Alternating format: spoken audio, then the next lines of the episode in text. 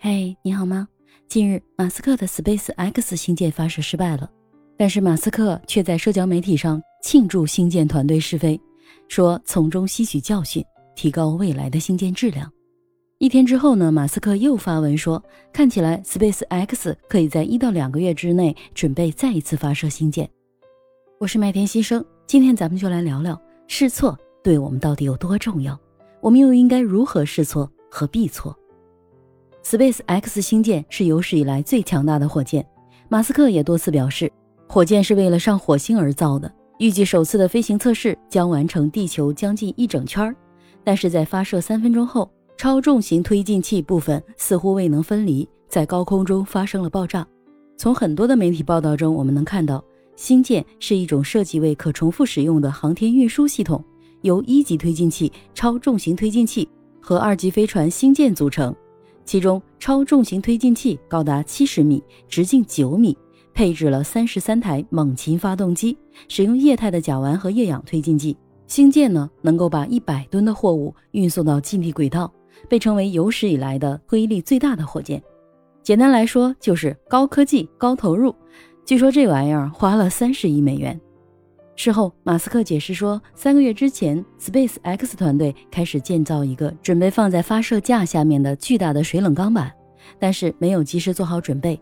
根据静态的火力测试数据，团队误认为发射台下的原始底座可以撑过星舰首次试飞，但事实证明他没有准备好。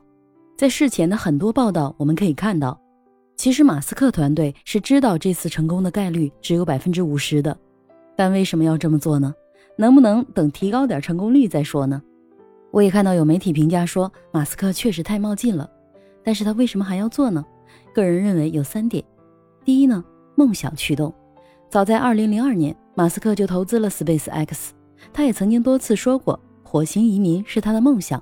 所以在这样的梦想驱动之下，付出什么样的代价，他都是愿意的，无论是时间、金钱，或是失败后其他人的质疑，甚至是嘲笑。第二。实践出真知，光是嘴炮和纸上谈兵没有任何意义。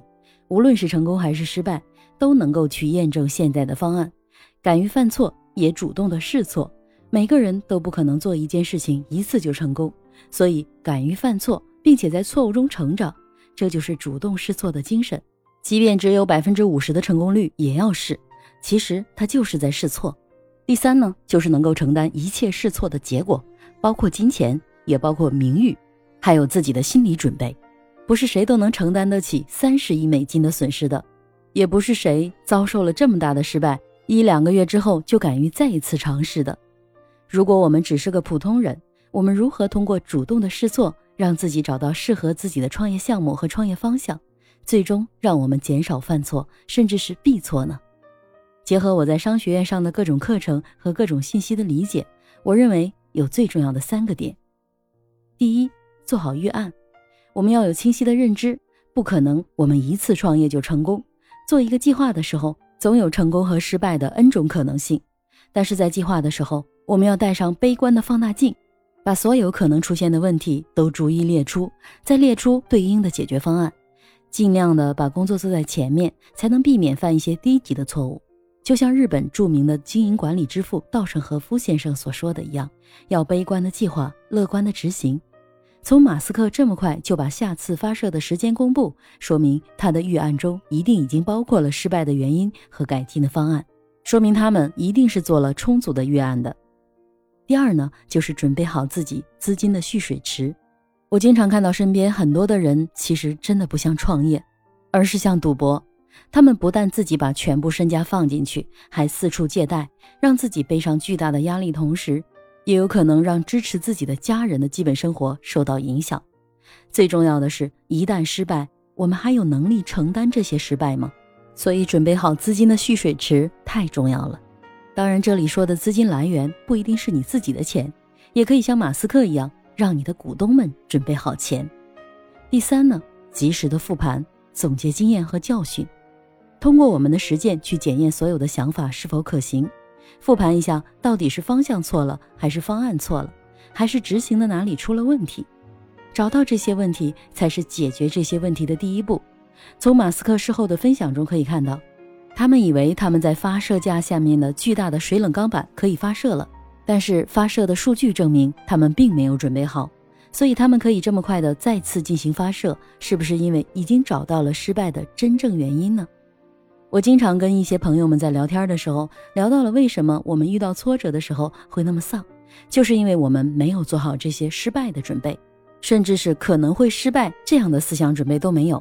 就是拿着自己的满腔热情和绝对的自信，一股脑的投入进去了。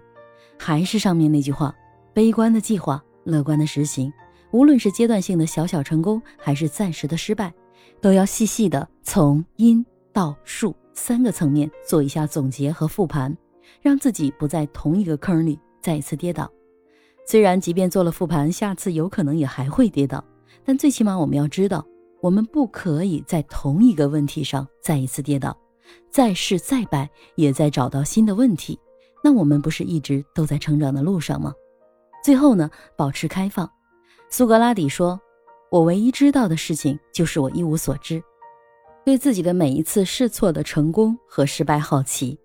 如果我们每一次的创业都用试错的心态来进行，那么就会让我们取得成果的时候能够保持清醒。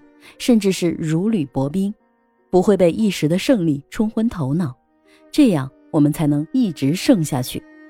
如果用试错的心态来创业，也会让我们在取得成绩的时候不至于一蹶不振，而是积极的采取行动，把损失降到最小，及时总结和复盘，而不是给自己下一个定义：我不行，我不是这块料，这个行业这个项目就是不行等等。我看到很多人都是如此。一朝被蛇咬，十年怕井绳。但问题是，你只在看外部的原因和外部的问题，却没有反思自己的问题，这才是最重要的。对于每次的成功和失败好奇，才是我们持续成长的关键所在。吃别人的瓜，长自己的见识。感谢马斯克放了三十亿的烟花，让我再一次反思试错和必错的原则。期待这期的话题带给你帮助。你有过哪些创业的成功和失败的经历呢？你是如何总结的呢？留言给我吧。我是麦田新生，关注我，收听更多的成长话题，也期待你的月票、点赞、评论和五星好评哦。